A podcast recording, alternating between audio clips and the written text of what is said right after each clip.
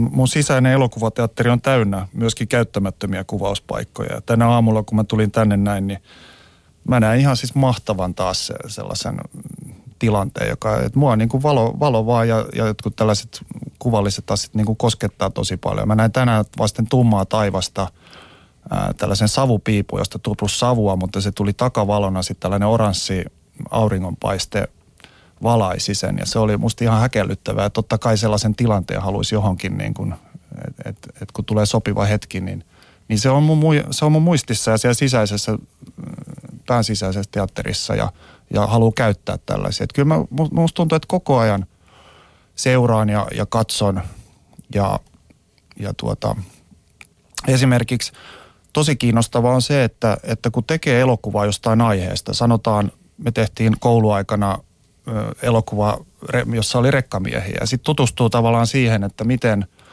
mikä on se rekkamiehen maailma ja yhtäkkiä huomaa juttelevansa jo sillä tavalla käytännön tasolla, että tämä Volvon tämän nupin niin kuin takaosa ja, ja niin kuin oppii tavallaan siitä ihan hirveästi siitä ammatista. Tai tehtiin sooloilua, missä oli kapelimestari yhtäkkiä niin kuin oppii siitä, siitä tota, että et on musta tosi vaihtelevaa ja ihanaa siinä mielessä.